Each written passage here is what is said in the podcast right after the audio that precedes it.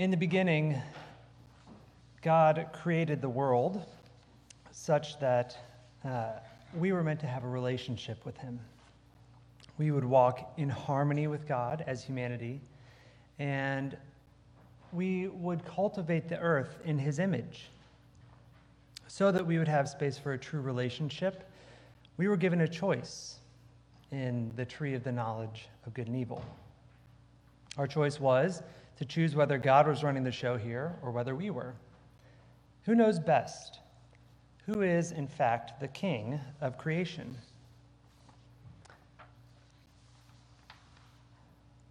Now we know what humanity chose if we've read the biblical narrative. We pushed away God as king to find a better vision of the good life. We pushed away the kingdom of light, the kingdom of life, the kingdom of beauty, of good, of love. This is what's meant when we hear the phrase the kingdom of God. From that day forward, we found ourselves consistently choosing against the king of the universe for darkness, for selfishness, for personal gain, for things that might masquerade as good, but which we know are driven by distorted motives. We initiated a great battle on this earth between the only two kingdoms that of light and darkness. And that's a major theme in the Gospel of John that we've just read our passage from this evening light and darkness. We lost the relationship that we were made for, pushing away, then and now, the rule of God in his kingdom of light and love. Fast forward, Good Friday 2021.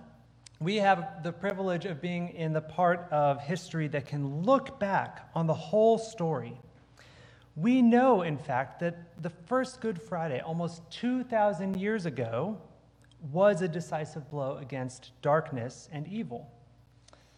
On this day, 2,000 years ago, it would have looked like the blow was made by darkness. But we see the cross through a resurrection lens. We see Jesus and how he saves the world and rescues all who calls on his name, both at the end of all things and bringing new life to us today. Praise the Lord. One, of my, one professor of mine liked to quote a prominent theologian, John Murray, who famously did not like talking about the death and resurrection of Jesus. He said, because they were so inseparable, he only liked talking about the death and resurrection of Jesus. And I think I saw my professor actually bite his tongue once when he tried to mimic him. It is true, we cannot understand this day's events, Jesus on the cross, without the events two days from now on Easter. But similarly, maybe more challengingly, we cannot move on too quickly from the resurrection without first understanding the cross. And on Good Friday, we look specifically at what the cross really means. But we have to be careful in doing this because in our endeavor to understand the cross, the church has unwittingly made it smaller. Too small, in fact, to recapture what was lost in the garden. So that's what we'll look at this evening because the cross tells us so much more than just how we were saved, but what we are rescued for. Now imagine you're asked about the meaning of the cross by somebody, somebody who is totally outside of the Christian faith, wanting to know more. This is not unusual on Good Friday. Why are you going to church on a Friday? Well, let me tell you about it. One biblical interpreter, N.T. Wright, has observed that many Christians around the world would answer a question about the cross along these lines. We were given this moral examination, and we all flunked it. So now we all have to die. And unfortunately for us, someone else has died in our place. So we can go to heaven when we die. It's better to believe that than to believe nothing. If this were the cross, then the cross is in the context of a courtroom. Now, the more generous courtroom understanding of the cross might be something like we are on trial and we are judged based on whether we invite Jesus to advocate for us or not. Do we allow Him to stand in for us, to take the separation from God that we have in fact earned? If we simply point to Jesus, we walk away free, not by anything of our own doing, but through the cross, God gives us grace. I'll call this the courtroom cross. And I think this is a fair reading of what many Christians believe, but as N.T. Wright goes on to say, and I think this is a challenge we need to hear, it's simply not the way the Bible itself tells the story. The problem with the courtroom cross is that it's only part of the story. It only tells us how we are rescued, not what we are rescued for. Now, to be sure, there's nothing false in uh, the description of the courtroom cross that I just gave. We are, in fact, rescued from sin through the cross. The big, hairy theological word for this pronouncement is justification. We are made right. St. Paul says it succinctly in his letter to the Romans. He says, For all have sinned and fallen short of the glory of God, and are justified by grace as a gift through the redemption that is in Christ Jesus. Now, we focus on the how of God's rescue because we feel the reality that we need it. We all need rescuing. We all miss the mark of being fully human. We all sin. We all push away the kingdom of light and its king in one way or another. We all bend moments for our own personal gain. We all treat people with respect based predominantly on the number in their bank account or the number of degrees on their wall. We vent our frustration with others in more places and in more ways than we probably should. We all use people or allow ourselves to be used by other people. The courtroom cross tells us that unique to Christian faith is the fact that God that you've done because there's no way that we could do that. When you begin to dive into the inner workings of the human heart, we begin to see what really motivates us so often. I'll give you a silly example my oldest son, Isaiah, who is almost five and probably of the age to where I should stop using him in sermon illustrations, is currently going through a no pants wearing stage. This is a stage that some of us eventually grow out of. And usually I have all the patience in the world for this, patiently reminding Isaiah of the boundaries. You should wear pants. And I'll engage in a dialogue about how we're feeling along the way. But if you catch me at the end of the day when I'm tired and I just want a cup of tea and a good book, but Isaiah keeps kicking off his pants, thus extending bedtime, let me tell you, it's not pretty. When I'm squeezed and the things that I want are at stake, and a little bit of fear as to whether or not my child will ever wear pants again comes in, my anger, my frustration rears its head. And whether or not the pants ever make it on Isaiah, the kingdom of darkness has won a very minor skirmish. We need to know how we are rescued, the courtroom cross, that all of the distance that we create between ourselves and God, all of the darkness that we push ourselves into, all of this falls onto Jesus on one day, and it crushes him but it frees us. We are loved, we are forgiven, if only we will receive it. This is the courtroom cross, and it is a core aspect of the gospel. The only problem with this cross is it's incomplete. We learn how we are saved, but not so much the life that we are saved for. Now, you may be tempted to stop me here and say, Michael, Easter tells us about the saved form of the cross. Can't you wait just two more days? This is supposed to be the day where we focus on our sin and our need. Don't rush it. Good things come to those who wait. And yes, Easter does show us a fuller picture of what resurrection life looks like.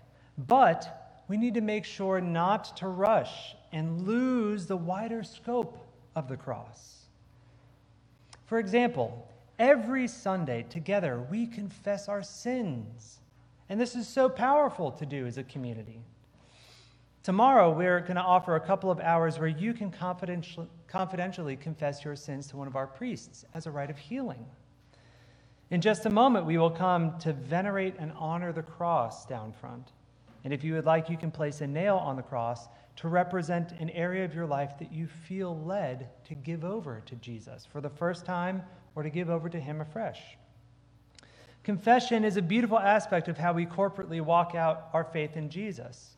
But if Jesus pronounces us free from all our sins, then why do we do this? Why do we confess our sins? Why do we do so many of the things that we do, many of which Jesus has asked us to do himself? These are the actions not merely of individuals who were rescued, but of citizens of a new kingdom. They're an outworking of a relationship restored between a good king and the citizens that he loves. N.T. Wright puts it succinctly again. What the four Gospels are doing is talking about the coming of God's kingdom. Jesus says, The kingdom of God is at hand. When you look at the crucifixion narratives in all four Gospels, it's all about Jesus being enthroned as king. This is why we find that Jesus speaks the most about the kingdom of God than anything else throughout the Gospels. He proclaims elsewhere, My kingdom is not of this world. Of course it wasn't, because in our charge to care for the world, we have made the world a place that is inhospitable to the kingdom of God. But out of love, love for us, Jesus' kingdom came back by storm. In the beginning, it was a whole kingdom that was lost. Our relationship with God was the crown jewel of that kingdom. So, to recapture it, we need more than a judge, we need a king who judges evil and injustice, and with whom we can regain our relationship. When we zoom out and we include the voice of all four Gospels, we see that the cross is not just a courtroom, it is the initiation of a whole kingdom coming to bear on the reality of this world. In other words, the cross is not merely a courtroom, it's a coronation, the crowning of King Jesus, who had just won the decisive victory over the kingdom of darkness on the cross. So when we remember Jesus on the cross, we should remember a king of a new and powerful kingdom into which we are invited. And the king's first seat of power is, in fact, a cross. He breathes life into our daily experiences as our king. Our daily experiences of following Jesus, and, and we're meant to then bring the ethos of this new and good kingdom of light to bear on the world around us. But if all that we know is the courtroom cross, then we will bump up against its limitations. We'll be left wondering what does this have to do with my day to day, with my padded bank account, or with my suffering, with my life choices or my relationships? We'll ask if the cross only means that a judge looks at Jesus instead of me, then where am I in this whole thing? Is my personality lost in this courtroom cross? At times, we might be so focused on winning souls with the courtroom that we actually forget that we make some pretty awful Christians at times. At worst, we set people up to receive forgiveness and still be kind of a jerk.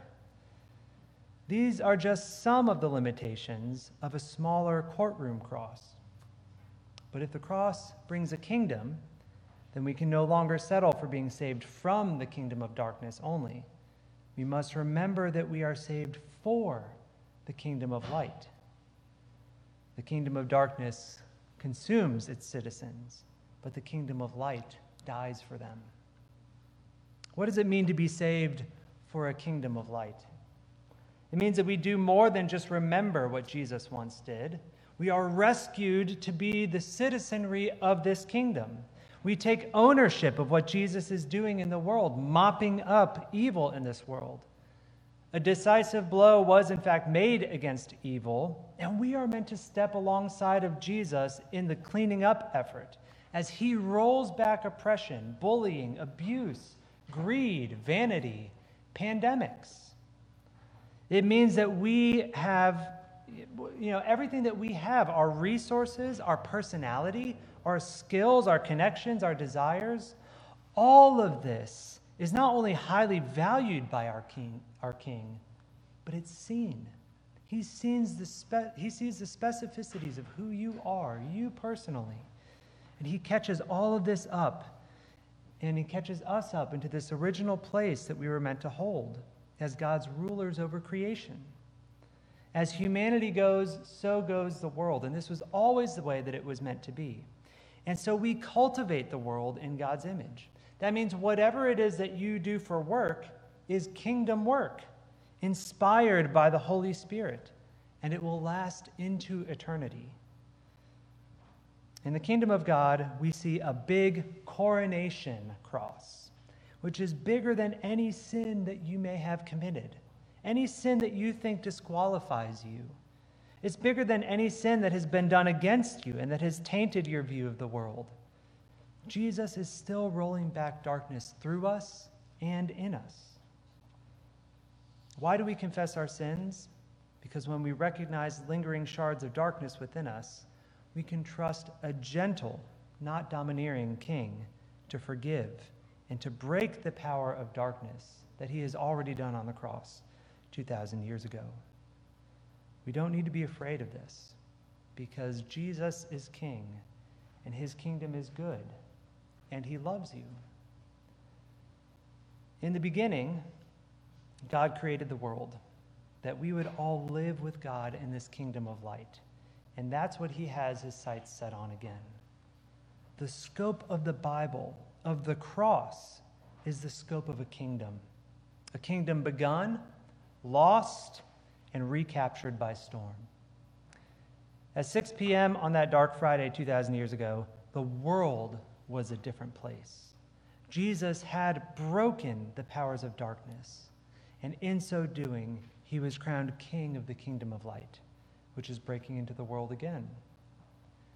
Our Good Friday invitation is this Will you join King Jesus, forgiven and empowered through a big cross as he captures and heals the world? In the name of the Father, Son, and the Holy Spirit. Amen.